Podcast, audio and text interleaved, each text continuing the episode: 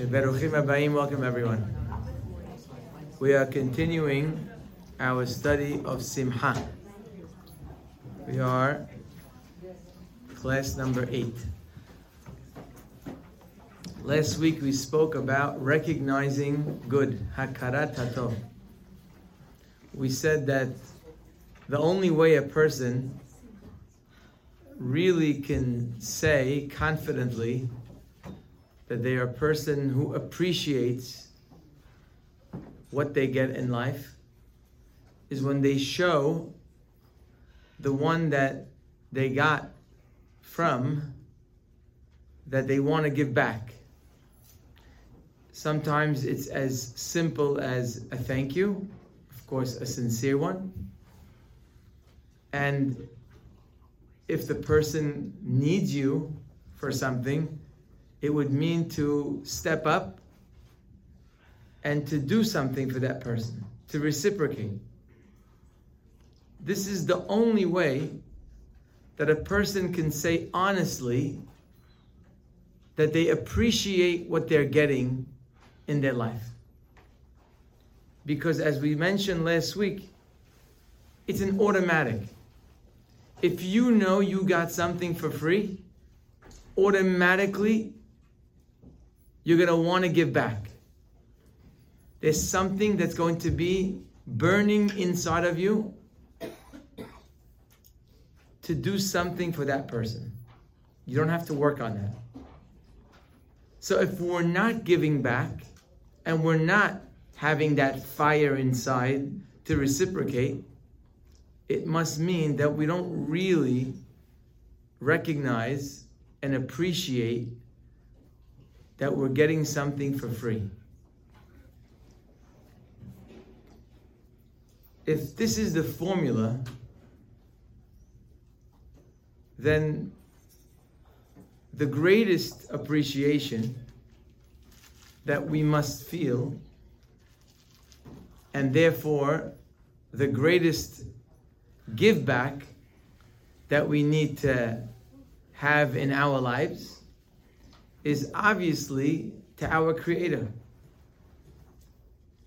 Because He gave us life for free, undeserving. He continues to give us. For most of us, we have decent health. If we had parents, that's a tremendous gift. If we had normal parents, that's even a bigger gift. If we were able to have friends, a community,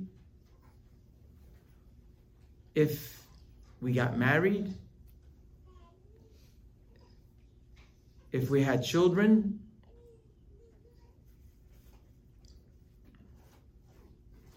if they were healthy, if we had more than one,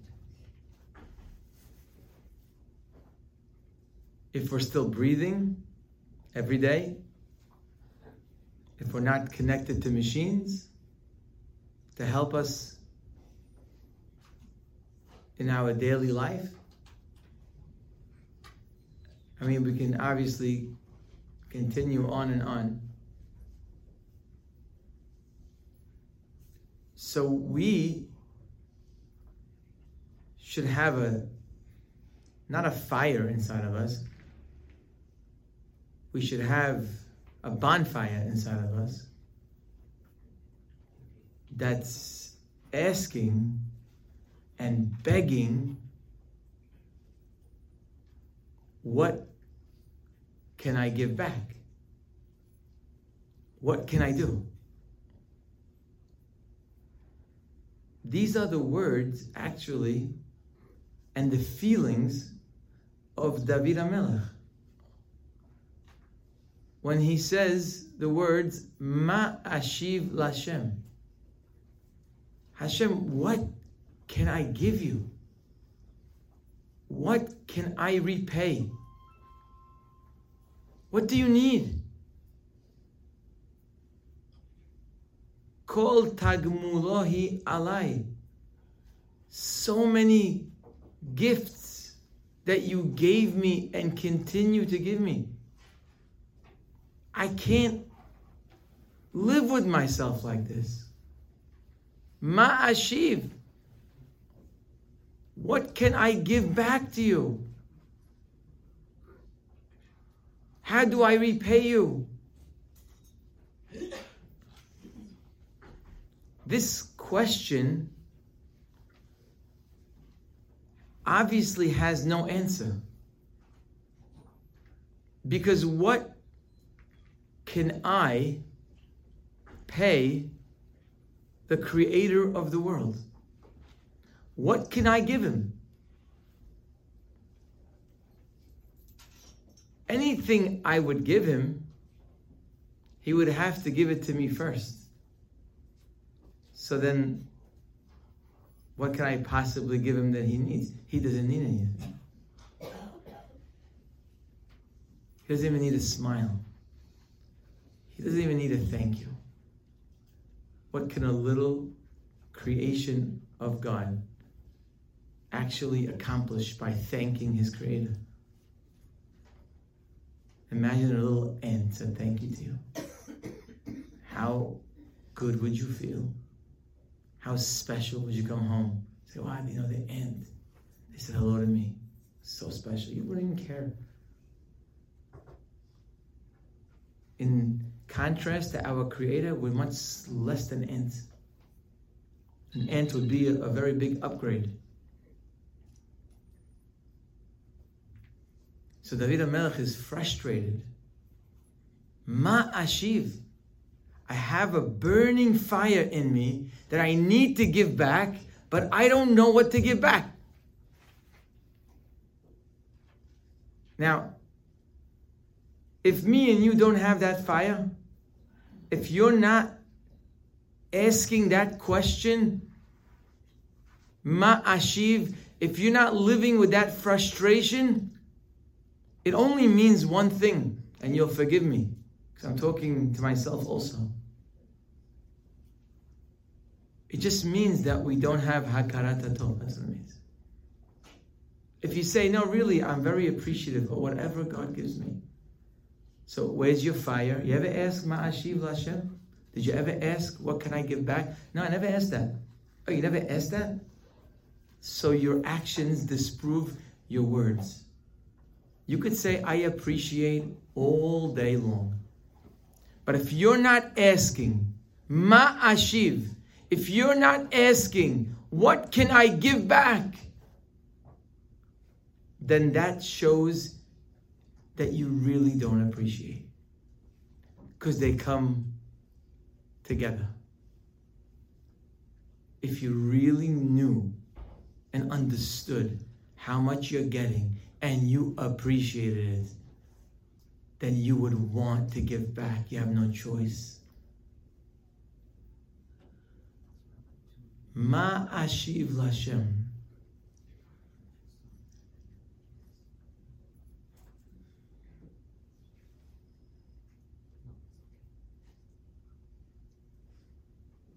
Ma ashiv lashem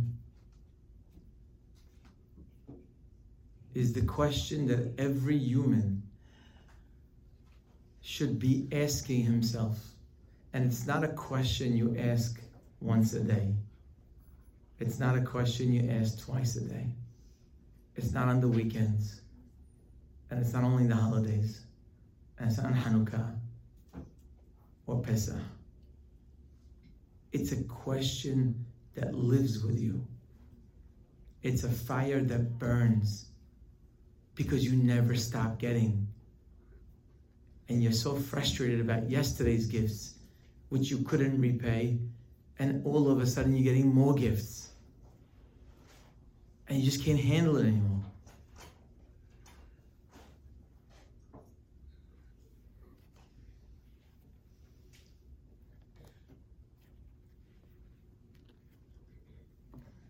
And in truth,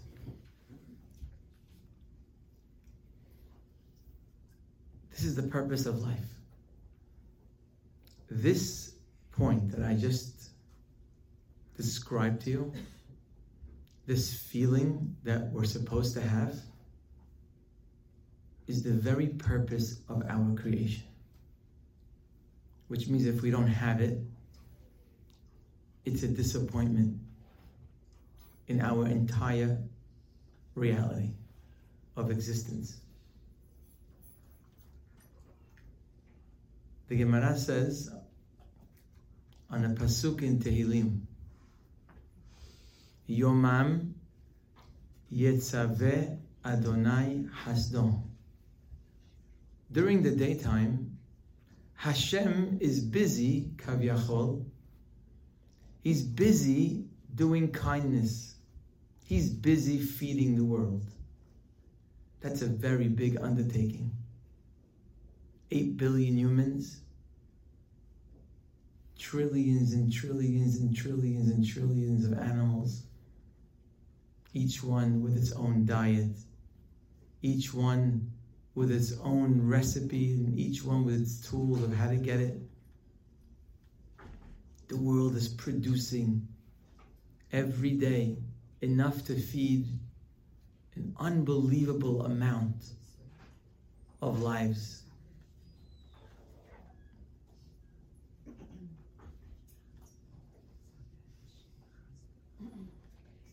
He's giving not only food, he's giving energy, he's giving heat, light, he's giving air and oxygen.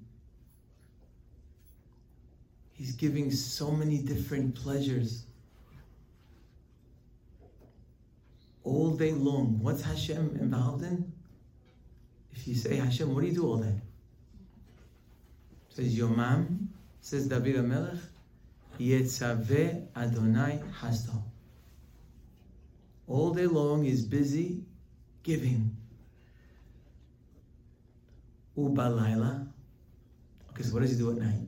Now, of course, there's no day and night by Hashem's standard. It just means for us to understand the daytime is when we work, and the nighttime is when we enjoy our work. It's like a person who in the, is in the day of his lives of his life. That's when he's working when they're 20, 30, 40, 50. And then there's the night when they're older and they get to see if they accomplished what they accomplished. So Yomam means Hashem's work is in doing kindness. Ubalayla, meaning when, when he settles down, when he looks back and says, Oh, how was my day? Was it a good day today? Did I accomplish? Hashem is looking to see if he accomplished. Well, of course he accomplished. He did kindness all day long. But that's not really the goal, believe it or not. So, what is the goal? Ubalayla, he wants to see if he accomplished. So, what is it that he's using as a measuring stick to see if he accomplished? Shiro imi if he sees that David HaMelech's song, if the song, excuse me, of Hashem is with David HaMelech, Shiro Imi, then that would be a success. Let me say it to you in other words. It means that the whole purpose of the kindness that Hashem does for all of us is not just to do kindness for us that's also kindness. But the ultimate goal of why Hashem does kindness for all of us, if you ever ask, why did Hashem do so much for me? Why? I'm not deserving. Like, what are you doing for me? So one might say, because Hashem loves to do kindness, which is true. But there is really a much bigger goal than just Hashem giving kindness. and that is that we start to sing. What does it mean when someone is singing to Hashem? It means that they're so happy they're so appreciative, and maybe there's nothing that they can do. But at the very least, they could just write poetry. They could sing music from the heart of thank you, of I can't believe what you're doing for me. I can't believe what you're doing for my family. I can't believe what you're doing for humanity. You're so special. You ever see a person write a note to his mother after 50 years and they really write it from the heart? Do you know what kind of song they will put together? Every word, every line, every beat brings out another beautiful feeling inside of them. How does Hashem know if his kindness was successful? Because kindness is not the end goal. The end goal is producing something special out of that kindness. And that special production is called mankind. Mankind doing what? It's mankind singing. It's giving back. That's when Hashem knows he's successful. When he sees David Melech writing poetry and singing away and thanking Hashem, and he can't stop. He says, Success. My Hesed didn't go as a waste. Because if all we did is enjoy God's kindness, so maybe in our world we wouldn't call it a waste. We would say it's great. What do you mean? We enjoyed Hashem's kindness. We enjoyed the money He gave us. We enjoyed the pleasure He gave us. That's great. That's because our eyes may see very small. If we had our eyes open, like Hashem, you would realize that getting pleasure from the kindness He gave us is the smallest benefit. The greatest benefit is that you now have a reason to sing to Hashem and a reason to thank Hashem. So Yomam Yetzaveh Hashem Hasdo. Hashem is busy, very busy, sending kindness into this world. And then Balayla he wants to see. Knew how to go. Was my kindness successful? What happened?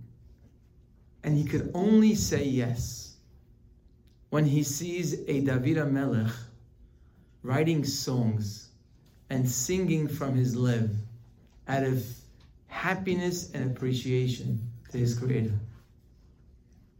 So important is this ending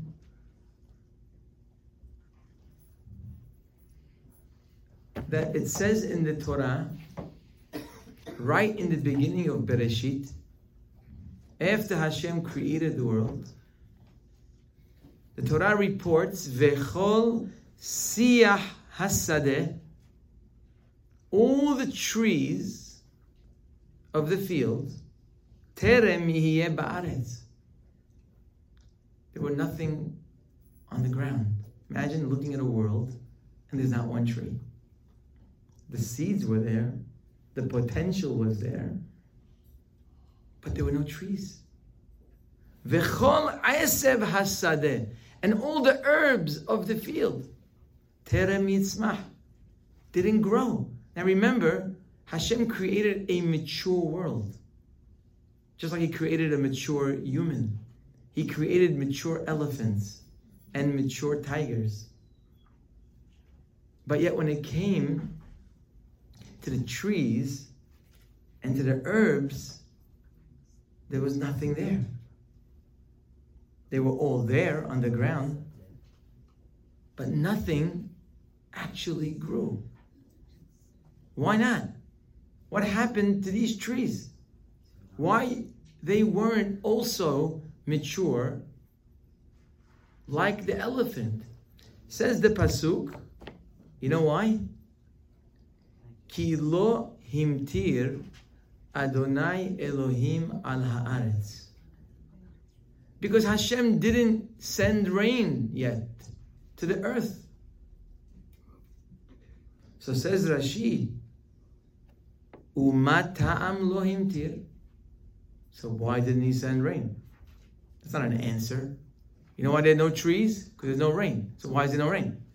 The Pasuk says, you know why there's no rain? The Adam Ain. Because there's no Adam yet. Hashem didn't make Adam. La'avod et ha'adama. Says Rashi, so what? There is no Adam. So what? Why can't it rain when you're not home? What, what's the big deal?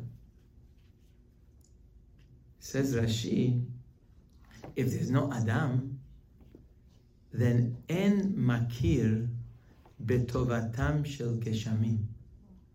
There's no one to appreciate rain. So you read this Rashi and say, so why can't it rain if nobody can appreciate it? What does one have to do the other? Let it rain, and yes, nobody will appreciate it. So what? The answer is that the whole purpose of kindness that Hashem sends us is that we can appreciate it. And to the point that we can't appreciate it because we're not there, then there's no purpose to sending the kindness. It's not like we think that we have kindness and therefore we have to thank Hashem. It's not like that. The whole purpose of Hashem's kindness is that we should say thank you. And if there's no man to say thank you, then there's no purpose for the kindness. Ki lo himtir. The pasuk says Hashem did not send rain. Why? Ve'adam ayin. Who's going to appreciate the rain? Who's going to sing for the rain? There's no lila for that. There's no purpose for that. Hashem doesn't do purposeless things. If there's kindness, there's a purpose. The purpose is shiro imi.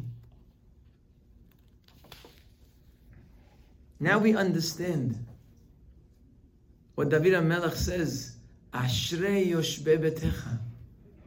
Fortunate, the greatest fortune there is in life. The greatest level of a human there is in life. Ashrei. There's nothing higher than this. Who, who is that? Ashrei yoshbe betecha. Those who live in your home. I don't think it means you have to live in shul. And I don't think it means you have to live in the Bet HaMikdash. Maybe it just means that you understand you're living in Hashem's home. Because this whole world is his home. It's Betecha. Just not many of us realize that. We think it's our home. We think it's our streets. It's our thing, our refrigerator. It's our food. But fortunate is the one who is Yoshve Betecha. Who when they come home and say, oh wow, Hashem let me live in his house. I'm on the street. He let me walk in his street. Ashrei betecha. Fortunate are those who understand that we're living in Hashem's kindness. And what do those people do? How do we know if there is such a person? How do you know if you're that person? Are you that person that walks into your house and say, wow, Hashem let me live in his house? Imagine you go away and somebody says, You know, I have a beautiful home, three story, ocean front, beautiful, just built, and I want you to have it for the next two weeks. Really? Yeah, just for you. What would, what would you do? Oh, How do you know if you are that ashre, if you're that fortunate person,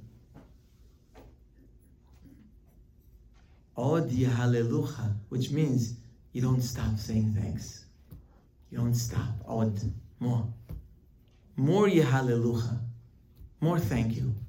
No, no, but I said I said thank you yesterday. No, no. Od. But I said thank you this morning. No, no. Od hallelujah. There's no end. You can't stop.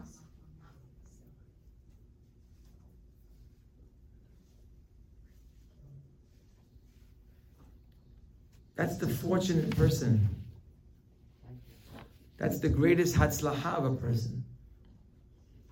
Lehagid baboker hazdecha ve'emunatecha balelot. Non-stop. Morning, afternoon, night. Abarecha et Adonai bechol et. Says David HaMelech. I have no time. I don't like make time during the day. Okay, this is the time where I say thank you to Hashem. It's not like that. Avarecha means it's always that time. I gotta find time to do other things. Tamid tehilato befi. His song, my hakarat hatov, is always in my mouth. That's all I talk about.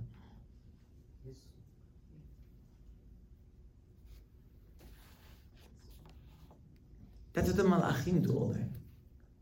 I don't know what a malach looks like. But they're supposed to be godly creations of perfection.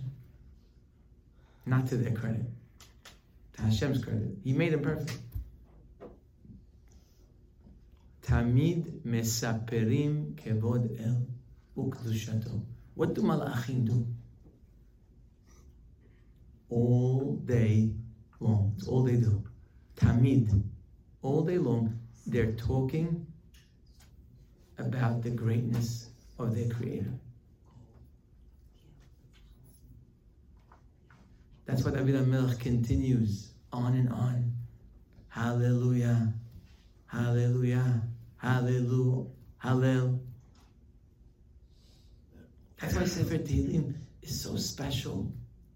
Sefer Tehillim is that a book when you have problems. You start reading it. Unfortunately, it got to that point for some people that whenever someone gets sick, then we start saying Tehillim to the point that people think Tehillim is like some sort of sigula for refuah. It is, but it's so much bigger than that. Tehillim is the purpose of life. Tehillim, not the words, not opening the Tehillim and just reading.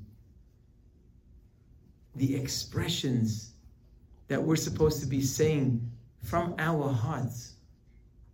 Those words are meant to remind us of what we should be doing.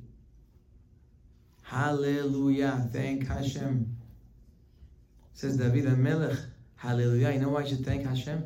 Ki tov zamera Elohim.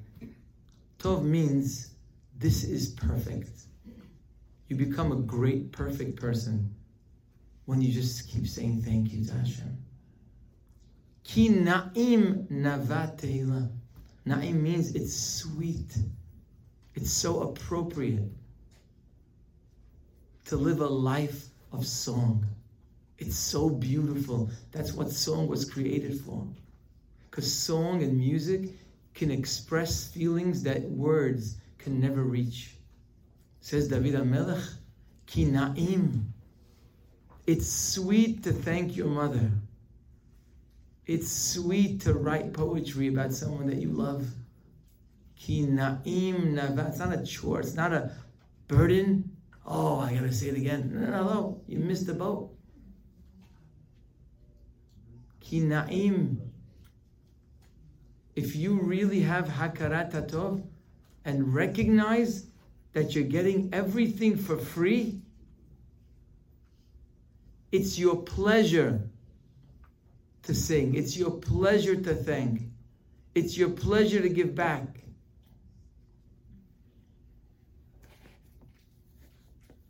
So many small things. You just every everything that we think is small is so big. Just drinking a cup of water.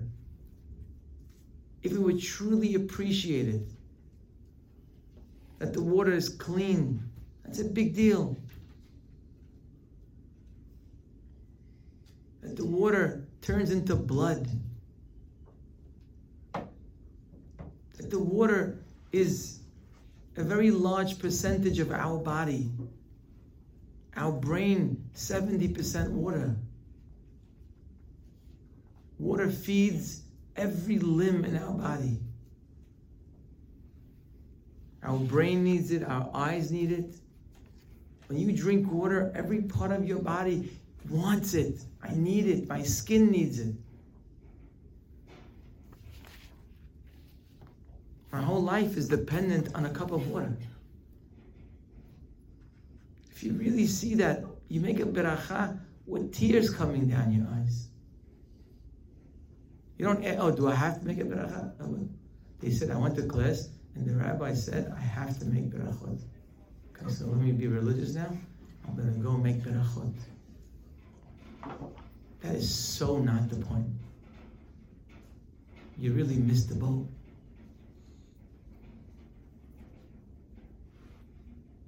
Berachot are supposed to come from this desire of Ma'ashiv Hashem. And you can't rely on other people for this. The rabbi can't lead you in this. Your parents can't do it for you. Your husband can't do it. Say, my husband is very good. He always goes to shul. That doesn't help. You know, in the Hazara, when we repeat the Amidah, we have the Amidah we all say quietly, and then we repeat the Amidah. That was meant for people who don't know how to pray. So we repeat the Amidah for them. So even if everyone knows how to pray, we say it anyway. There's a value to the Hazara. But it's interesting. The entire Hazara, we just answer Amen, Amen, Amen. He says the Beracha, we listen, Amen. But there's only one part in that Amidah that the Hazan say, says that we don't say Amen. We actually start saying it with him. Modim. When we come to thank Hashem, we don't wait for the Hazan to say it and then we say Amen like every other beracha. Here, you gotta say it. Because when it comes to thanks, you can't make a shaliach. You can't make a messenger. People can't do it for you. It's got to come from within you.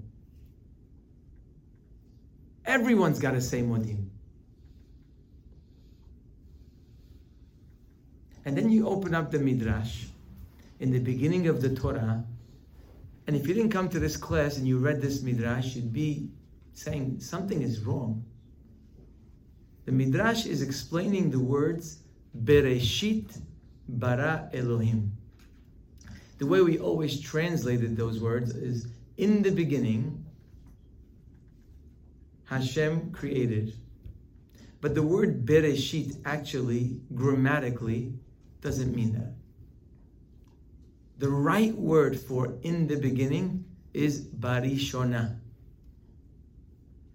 The word reshit is always used as introducing something, like reshit deganecha, the beginning of your crops you have to give to the Kohen.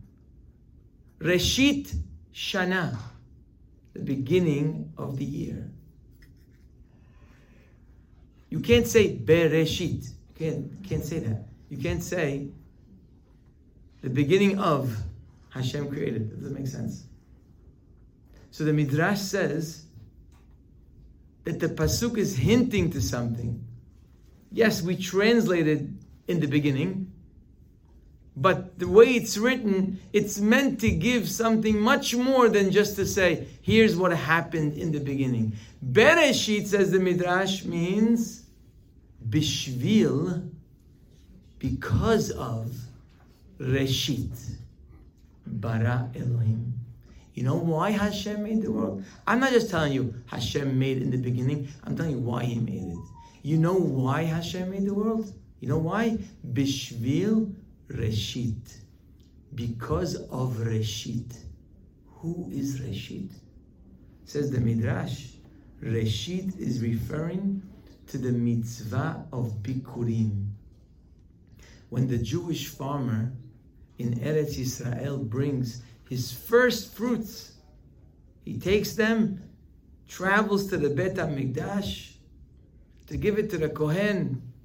It's called the mitzvah of bikurim. Give your first fruits. And over there he comes to the Bet HaMikdash and he says what we say on Leil Pesach, the whole Haggadah, by the way, is basically a translation of the words that the Jewish farmer says when he gets to the Bet HaMikdash. Arami Oved Avi, Vayered Mitzrayma. These are all words written in the Torah that are said by the Jewish farmer bringing his bikurim. You don't just come and bring the bikurim, you have to say why you're there, how you appreciate your history, how you got here, the land that Hashem gave you. Says the Midrash, Bereshit Bishvil Reshit. You know why the world was created? For the mitzvah of Bikurim. And someone reads this and say, what? Bikurim, it's one of the 613 mitzvot. The Torah, the world, excuse me, was created just for the mitzvah of Bikurim. We don't even have Bikurim today. We haven't had Bikurim for 2,000 years. So the last 2,000 years, there's been no purpose for existence. The only purpose, Bishvil Bikurim. That's why the Torah was created. That's the Midrash says. Bishvil mitzvat bikurim, because bikurim is called reshit. Reshit bikurei admatecha. Of course, it's shocking to see such a midrash. But Baruch Hashem, with today's introduction, we got it. Yes, the whole purpose of creation is that you and I should bring bikurim. Bikurim doesn't have to be only the first fruits. Those first fruits were just a sign of a man who wanted to give back. That's the entire purpose of the creation.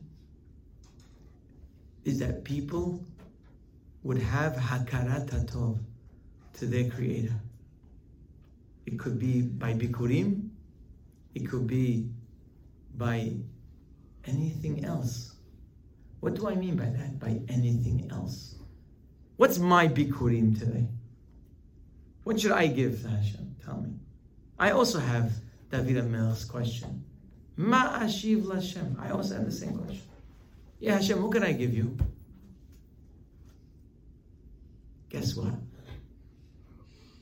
This question, Ma ashiv Lashem, is supposed to be the question that the Torah is coming to answer. What do I mean by that? It means the right way to really have Torah in our lives. The right way is that we should go to a class like this, hopefully when we're younger, like when we're 12 or 13. And we should be completely convinced Ma'ashiv Hashem. And you should walk out of here saying, Ma'ashiv. And you should have this question for a day or two or three or a week or a month. And then comes the answer. Hashem says, You know something? You want to give me something? I appreciate your song. It's very nice. I really appreciate that. That's great. The thank you you said yesterday for the water, that's I really appreciate that. But you want to thank me more? Here are the things that I want you to do. Yeah, really? What? What can I do? I go on. Can't. I'm ready. If you didn't ask Ma'ashi before you got the Torah, so you never really got the Torah. Someone threw a Torah on your head, but you never really understood that the Torah is an answer to your question. Problem is, you never asked the question. And all of a sudden, they gave us these obligations. So what do we need this for? Shabbat? For what? Kashrut? Why? Nida? For what reason? Tzeniut? I don't get it. I gotta pray three times. Why? Keriat Shema for what? And every time you turn the page, another obligation, another thing. What's going on here? Another item, another obligation, and every obligation you feel more weight on your shoulders. And at some point you feel like, I feel like I'm getting choked. Everywhere I go, every turn I have, I have another obligation. Don't do this, don't go here, don't eat that, do that, give this. I can't so much. That's because we never asked the question. If we felt ma ashiv lashem, if we really had those feelings, each page would be wow. I have another way to thank my creator. You really would appreciate if I kept Shabbat? Really? You like it? That's my gift to you. I'm in. You really would like if I don't eat cheeseburgers? That that really will make you happy? I'm in. I'm not doing that. You really want me to dress like that? I'm in. You really like it when I don't put on shatnez? I don't know why, but you like it? I'm in. You like when I love my brother? You like when I treat him with ahava? For sure. Watch this. You like when I honor my parents? It makes you happy when I honor my parents? I can give you kibud avaim? Of course, right now. I'm ready. And as you turn the pages, you're saying, wow. Like, I want to thank you all day, but how much could I sing? Probably when you heard the beginning of the class, you're saying, what's, what's wrong? What, what I'm going to sing all day? All day, hallelujah, all day I'm going to sing? You're right, it gets frustrating. How long could you sing? You're going to lose your voice after a while. And all of a sudden, Hashem says, no, no, you know what? Every step of the way, whatever you're doing, you could thank me. You could thank me on Sundays and on Mondays and on Shabbat too. Friday, wow, you really would like it if I separated hallah? Wow, I'm in. Can't wait to give that to you. That's so special. You like when I prepare for Shabbat? You like that? You really like that, Hashem? I'm in. You like when I make Kiddush? I Can't wait to make Kiddush. Can't wait. I don't know what I'm saying, but I can't wait to make Kiddush. Because I know that's what you want. I can't wait to thank you. Tell me more. What else can I do? What else can I do that would make you happy? Really, the Torah and all of its mitzvot is an answer to a huge question that every human should be so frustrated from asking. Ma ashiv Lashem Hashem, what can I give you? I wanted to thank you for yesterday, but already you gave me more before I even thanked you. I have no words. What am I supposed to do? I can't take it anymore. That's what happens when you have hakarat hatov. You can't take it anymore. Comes the creator of the world and says, Here, you want to thank me? Take this. Everything that's in there, I would really appreciate it if you did that. See a person who's suffering needs money, I really would appreciate you help person. On and on and on.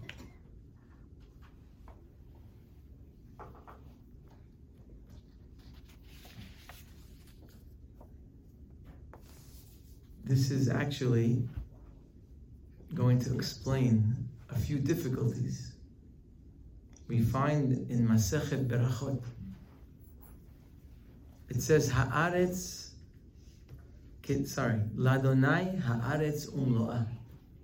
Pasuk says in Tehillim, everything in this earth belongs to Hashem. Vehaaretz natan livnei adam, and the earth he gave to people. The Gemara says, which is it? Is it ours or is it his? It says Hashamayim, Shamayim, Lashem. I'm sorry, Lashem haaretz umloa. Hashem, all his, the whole world, whatever's in it's his. And then it says he gave us. Says the Gemara, make up your mind. Is it Hashem's world or is it our world? Did he give it to us or is it his? Says the Gemara, La kasha, it's not a problem. Kan kodem bracha, kan le'achar bracha. Before you say thank you, before you give a bracha, it belongs to Hashem. After you say bracha, it's yours. Nice, good. Now we know what brachot are. If you eat something not a bracha, so basically you're stealing. Because the world doesn't belong to you. And the only reason why Hashem gave you something is to make a bracha. A bracha is not a side point.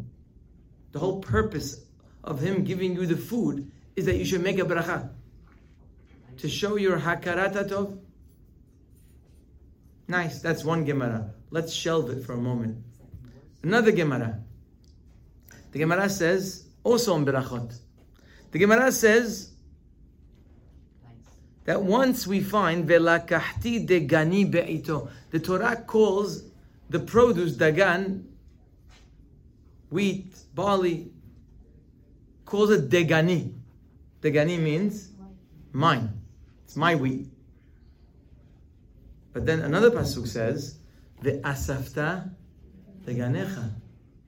You should gather your grain, your wheat. So the Gemara says, wait, is it Hashem's wheat or is it my wheat? So what should be the answer? We already know the answer. We should say, one is before the beracha, one's after the beracha. That's what I'm waiting to see. But the Gemara says something else. Comes the Gemara and says, Lakasha, not a problem. Let me explain to you. When you're doing Retzon Hashem, when you are fulfilling the mitzvot of the Torah, it's called deganecha. It's yours. If you're not committed to the mitzvot of the Torah, then it's degani. Then it's mine. And we sit here and say, one second, which Gemara is right? One Gemara says, you know when it becomes mine? When I make a bracha. One Gemara says, you know when it becomes mine? When I commit to the Torah and to the mitzvot. Which one is it? And the answer is, it's the same. Because doing the mitzvot is a bracha. When you do the mitzvah that Hashem told you, that's a bracha. That's your thank you. When I keep Shabbat, that's my thank you. When I raise my children the right way, that's my thank you. That is a beracha. It's one and the same. The Gemara in Masechet Shabbat, so hard to understand. Famous Gemara, you all know the Gemara. When the Goy came to Hillel and says he wants to convert al regel ahad, he wants to learn the whole Torah al regel ahad. He'll convert on condition you teach him the entire Torah on one foot. What it takes people hundred years, he wants to know it on one regel ahad. So of course Shammai, when he went to Shammai, told him, I'm sorry, it's not possible. Hillel told him, no problem, come, I'll teach you. On regel ahad, yes, regel ahad.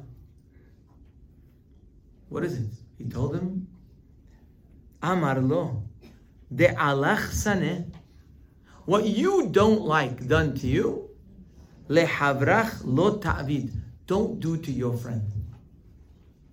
Now Rashi over there gives two explanations. Who is this havrach? Before that though, then he tells him, after you do this, after you know this principle, whatever you don't like done to you, don't do to your friend. Zohi kol haTorah kula. Could you imagine that? That's the entire Torah. Ve'idach, but you might ask me, but there's so many more pages. What do you mean? There's all pages here. It's not end. There's no, there's no end. Hamisha, Hamshe Torah, Torah Shabbat Look at all these books. What do you mean? It's the whole Torah. The whole Torah is what you don't like done to you, don't do to your friend. How could that be the whole Torah? What about the rest? He told them the Idach and the rest, all the books that you see around this room, and many more like them. Perushahu. It's just an explanation. Zil Gemor. Now go learn. But you already learned the Torah. Now, who is this Havrach? So Rashi gives two explanations. First explanation is Havrach is referring to Hashem. You don't like done to you, don't do to your friend. Who's your friend? Hashem is your friend. He's been your friend from birth. He's your greatest friend. Not only he's your friend, he's been your father's friend and your mother's friend and your grandparents' friend. The second explanation is your friend means another Jew. But I ask you whether it's the first explanation or second explanation. What does this mean? How could keeping Shabbat be an explanation of don't do to your friend what you don't like done to yourself? How could that be? What does Shatnez have to do with what you don't like done to you, don't do to others? How could that be the explanation? What does that mean? But according to what we're saying today, it's, it's, it's simple, it's obvious.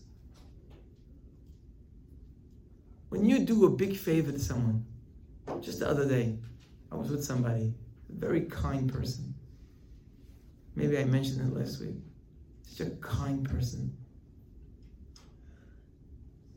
And I told him, heard what you do and you help people and you help this and you help that. He does things for people. He's a beautiful guy. He said, I gotta tell you. Like he started opening up to me. He says, sometimes I feel so bad. He says, I do something for people. You know, I never get a thank you. I never get like a letter, something. He says, I still want to do it, but like it hurts. When you do something for somebody, you go out of your way. Don't you want them to thank you? Of course you do. It hurts when you work and you work and work and not even recognized.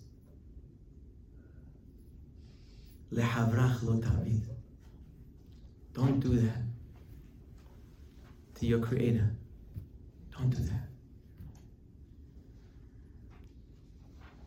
And the rest of the Torah is an explanation of how not to do that. The rest of the Torah is an explanation how to have Hakarat Tov. The second explanation, the same thing.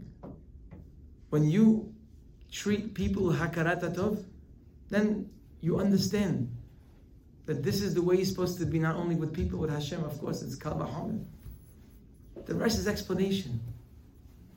Hakarat Tov is the purpose of life. Bereshit, Bishvil Reshit. Because of Hakarat Tov.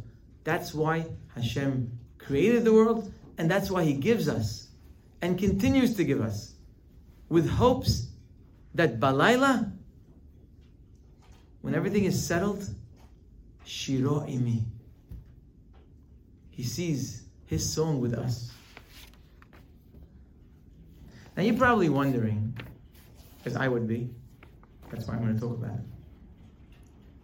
I tried to imagine what you would be thinking right now. And if I was you, this is what I would be thinking. Why does Hashem care about my Hakarat What does it matter to him? We're saying the whole world and all the kindness, everything is because he's waiting for your thank you. Whether it's the words you say, the mitzvot that you keep, the averot you stay away from, that's all he wants from you. And someone might ask, why does Hashem care so much about my thank you? Or my Shabbat? Or my bracha? Or my tzeniut? Why does he care about my kiddush so much? What am I giving him? That's all he wants. You know, on human standards, we can understand it. Because we're needy. We need somebody to tell us thank you. We need it. But to a perfect creator, what does he care? Why does he need it? That's what I would be asking if I was you. And the answer is that he doesn't need it. So why does he want it? You know, there are two types of people. Hashem created this world really for one purpose. It's to give us the biggest gift. And the biggest gift he can give us is that we should become like him. Because the greatest existence there is, and the only real existence there is, is Hashem himself. He created a world where he gave us the tools, Tselem Elokim, we're an image of him. He gave us the tools to be just like him. To have his midot, his midah of kindness, his midah of patience, his midah of emet, of truth, his midah of compassion. All the beauty of Hashem, He gave us the same tools to be able to become just like Him. That's why He made us. Now, the greatest example, perhaps, of Hashem in our lives, if someone would ask anybody on the street, so you know God? Yeah, I know there's a God. Tell me, what do you know about Him? What do you know about Him? I don't know how much they would know if they're not learned, but there's something everyone can know. You don't have to be so smart or so learned or even so Jewish. I know one thing about the creator of this world. One thing about him I know is that he's very kind. How do I know he's very kind? Open your eyes. He made me, he made you. Kindness. He made not only wheat, but barley also. Not only do we have grains, but we have spices too. We could eat bread dry, no, but wouldn't it be better with tomato sauce? And if there's cheese, even better. How about that spice? Oh, yeah. How about the sweet one? Oh, I love the sweet one. The sour? Love those too. How about the blue fruits? Yeah, I love those. And the red ones? Oh, it's a gorgeous world out there. So many pleasures that we could have lived without. And all day long, kindness, kindness, kindness, kindness. One thing I know about the Creator is a lot of hesed, a lot of kindness. That means the essence of the Creator is He's a giver. The opposite of a creator, if you him, what's the opposite of Tselem Elokim? The opposite is a taker, a selfish person. The purpose of creation is to make us that we should elevate ourselves to be godly. And to become godly, you gotta be a giver. You gotta give. In the beginning of our existence, all we do is take, take, take, take, take. That's how we start. Because we need to build ourselves. But we're supposed to leave this world as givers. You know, giving and taking isn't always demonstrated by the direction of the arm.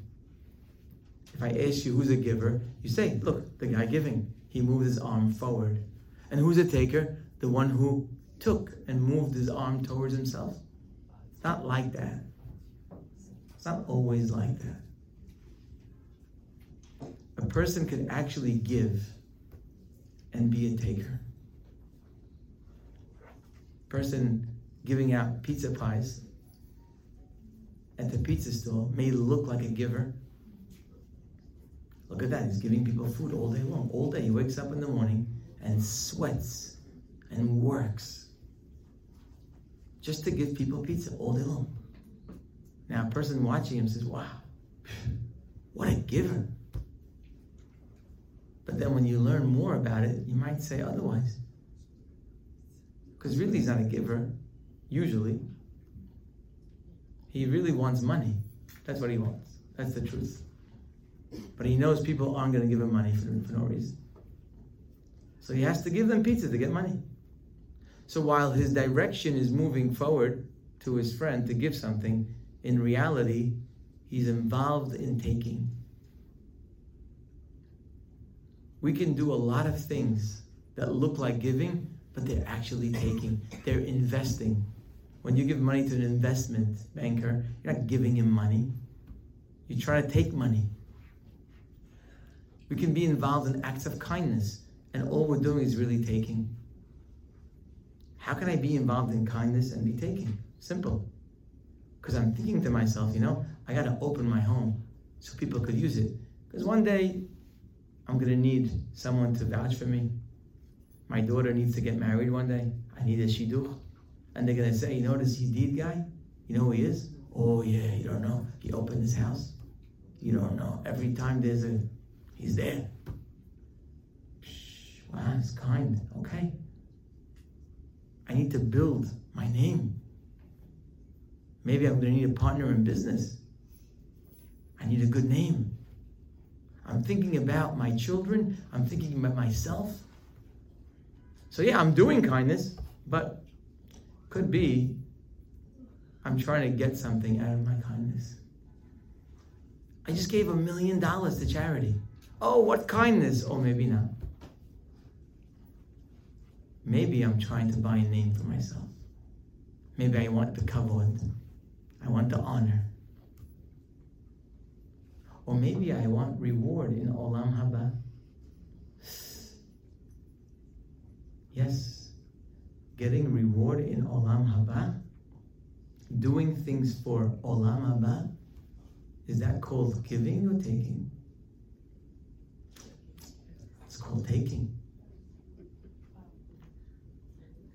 Doing a mitzvah so I can have Olam Haba means you're taking. And some of you might say, oh, so why would I do it? What does that mean? There's no Olam Haba? I didn't say that. Oh, there's no reward? I didn't say that. Oh, there's reward. There's Olam Haba, of course there is. Knowing there's Olam Haba doesn't mean that you're off. But doing things because you want Olam Haba means you're not a giver. Giving charity because you want to get more money, like Hashem promised, means you're a taker. Doesn't mean you're a bad person, just means you're not a giver.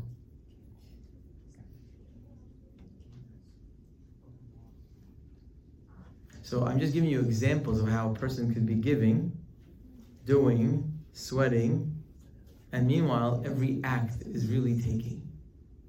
By the way, sometimes taking can be giving. Because when somebody gives me something, I don't like to take. But I know it would mean so much to them if I accepted their gift. So I take it. That's called giving, even though I took. So giving and taking is not always measured by the direction of your arms. So, how would one ever know if they're a giver or a taker? Right now, you should all be sitting there thinking, oh no. Here I thought that I'm this giver, and now I'm realizing, wow, I'm as selfish as can be. I just take, take, take. And even when I give, I'm just taking. And you're probably saying he's right, if you're honest. That's what you should be feeling now. How can someone know if they're really givers or takers? Now, to be a giver is godliness, purpose of life, to be like Hashem. To be a taker is the exact opposite. How does one know if they're a giver or a taker?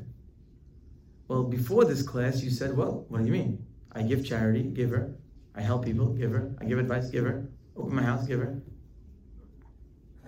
But now you learn that not necessarily so.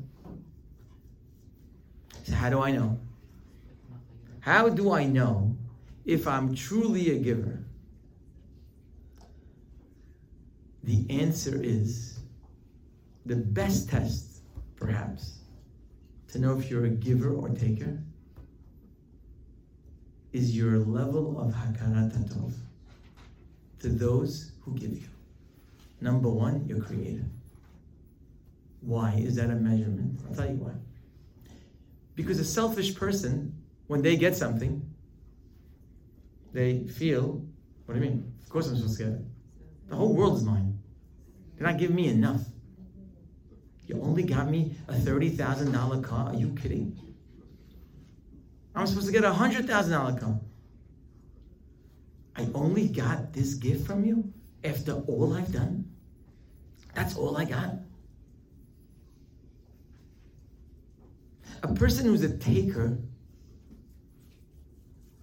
when they get something, they don't feel a need to uh, give back. It's like someone gave you money back that you lent them.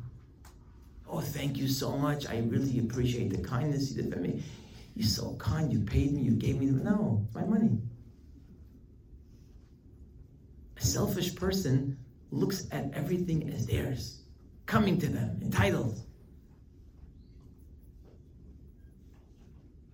That's why many of us and many of our children don't really say thank you because they don't feel they got something. They did you a favor that they ate your food. You're so lucky to have them in your house. You're privileged to serve them. That's right. When a little kid eats his mother's dinner, he wants a prize. You're lucky. I ate your food. I, am not exaggerating.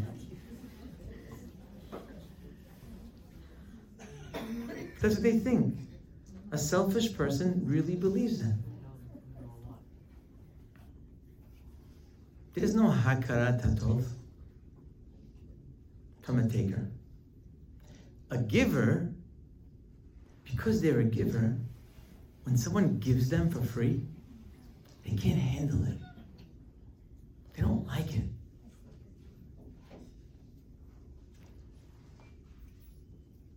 So they have this urge, this fire to give back. I don't want to owe. I can keep taking. The same way we don't like to beg. Have somebody give us money. Give me dinner tonight, please. Please give me a dollar. Doesn't feel good. A giver doesn't like to take. Soneh matanot says Shlomo Melech. If you love gifts, if you love taking, you're not alive. You're alive, you're breathing, but you're not alive. You're not godly. But if you hate gifts, doesn't mean you shouldn't accept gifts. But if you hate giving things for free, you don't like it. You're alive. And when you are a giver and you get something, you have to give back. You can't deal with it. So, really, what could be, I'm not saying it's 100% proof, but it's much better than any other gauge. If you're a giver or a taker, is your hakarat. Because if you're a giver, you need to give back. The purpose of this creation, of this world, why Hashem made us, is that we should become like Him. Meaning, we should become givers of the highest caliber. Why is it that Hashem wants our thank you in so many different ways? He doesn't want our thank you. He wants us to be matzliach. He wants us to be successful. The happiness kivyachol that Hashem has when we give Him back is not what we're giving Him. The happiness comes from seeing us turning into givers because we're giving back. Because when you give back, that means you're a giver. Hashem says, I would love to see you keep Shabbat. I would love it. What's he getting out of my Shabbat? It's the same when you tell your children. Say thank you to mommy. And someone might ask you, what do you care if they say thank you to you? You'll probably say, I don't really need to thank you. But they need to thank you. They need to become people of quality. And by the way, what's interesting is that in this process that Hashem set up, this is not an accident. Hashem set up a world. He set up this world that we will get kindness from Him and we will know about it. You know, a rock doesn't know it's getting kindness from the Creator. Not capable. But Hashem made us capable of realizing what He gives us. And the whole plan is that we should reciprocate, to give back. But just so happens to be, just so happens to be, that the things that He gives us to do for Him as a hakarat hatov happen to be all the things that we need to become a perfect human. I'll give you a mashal. a child is not doing well in school at all, doesn't behave, doesn't learn, lazy, disaster. He's 16, his father sees this is the end of the line. Got one more year, two more years, and that's it. Guy got nothing. The way he looks going out into the world, can't imagine. What's he gonna do? How's he getting married, this guy? How's he to have a job? How's he to be a quality person? Frustrated as can be, the father for 15, 16 years, every time he brings the report card, he wants to sit Shiva on the report card. Every time he goes to school to meet with the parent, with the teachers, it's another headache. He comes up with an idea, he tells his sons, it's September. You have a year now. I really need you to do well. You have to be on time. You have to work hard. You got to do well in school. You got to behave. You got to respect people. I want to see an A plus report card. And guess what? If you bring me back in June an A plus report card, I will buy you a car, the one that you love. See it really, Dad? Buy me a car? Yeah, just give me an A plus card. It's all I want from you. The kid's excited. He needs the car. Starts going to school. He's on time. He's doing his work. He's paying attention. His friends look at him and say, What happened to you? Are you okay? Something wrong? Someone sick? Is this you? And they're waiting for this to wear off, and it's not wearing off. You never saw a more responsible, respectful, solid in every way. Somebody pulls him over after a month. What happened to you? Are you okay? He says, Yo, tell you, it's hard for me. But I gotta make my father happy. Gotta make father happy. For what? He'll give me a car. He told me he'll be so happy with me. He'll be so happy.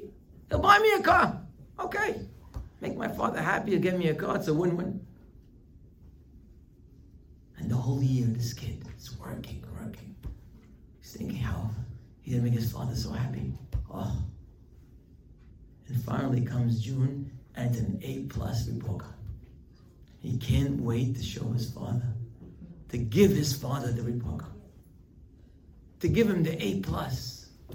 He tells him, Dad, here it is. It's for you. And the father sees your the report card, he starts to cry. He's, oh, I'm so happy. As a kid, thinks he made his father happy. What does the father need his report card? Think his father cares about the A plus report card? What does he care? If he's on time, responsible, respectful, learn something, what does he care? What did he get out of it? Nothing. Oh, no, he did get something. He got a beautiful son. Because the father knows what the son doesn't. The father knows that those things are going to make his son a quality human being. So the son is doing it for his father. And his father makes it like, do it for me, do it for me, do me a favor. Because you're too immature to understand that you should do it for you. So do it for me. You owe me, don't you? You're my son, you owe me, right? Do it for me. But in the end, he's doing it for him. It's exactly what happens in the setup of Torah and mitzvot. We're supposed to be asking Ma'ashiv Hashem. What can I give you, Hashem? Hashem says, you know something? Do me a favor. Give me Shabbat. Give me Torah. Give me mitzvot. Give it to me. Why does Hashem need it? He doesn't. But we're not smart enough or mature enough to understand that Shabbat is for me, not for him. But because we're not understanding, we got to do it out of hakaratato. We say, oh, well, Hashem is for you. I'm doing it for you. That's all we're capable of. We're capable of hakaratato, doing it for Him. And what brings Hashem some happiness?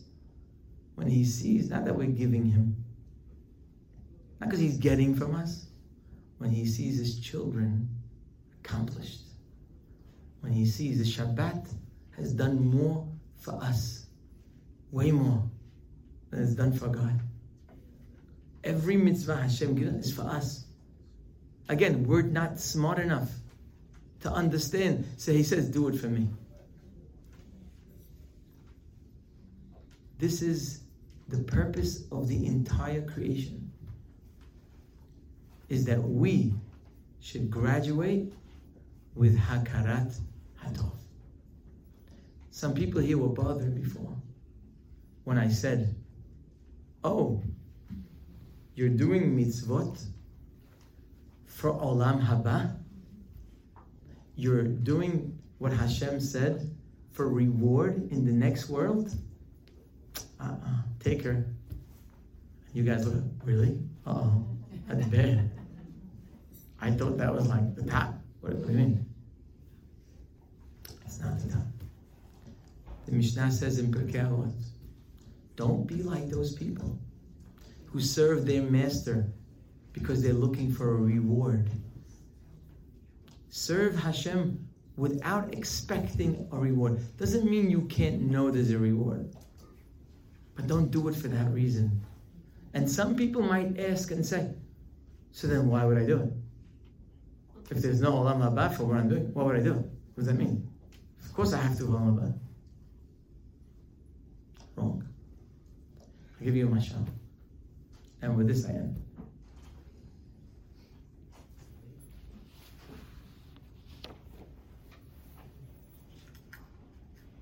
A 50 year old mother calls a 30 year old son and says to him, Son, I need your help. I have a doctor's appointment. It's around the corner but I can't get out of my house. There's six feet of snow. Could you please just come and dig me out? And the son said, Of course, mom, I'll be right over. But wait, how much are you going to pay me?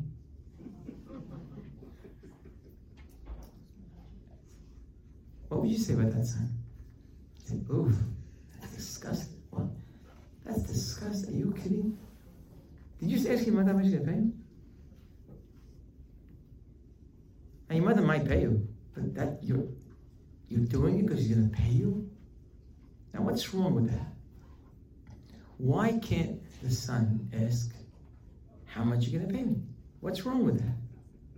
What's wrong with it is that you owe the book of records shows that you owe your mother like a room's full of volumes and you haven't paid even 0.000 percentage of what you owe.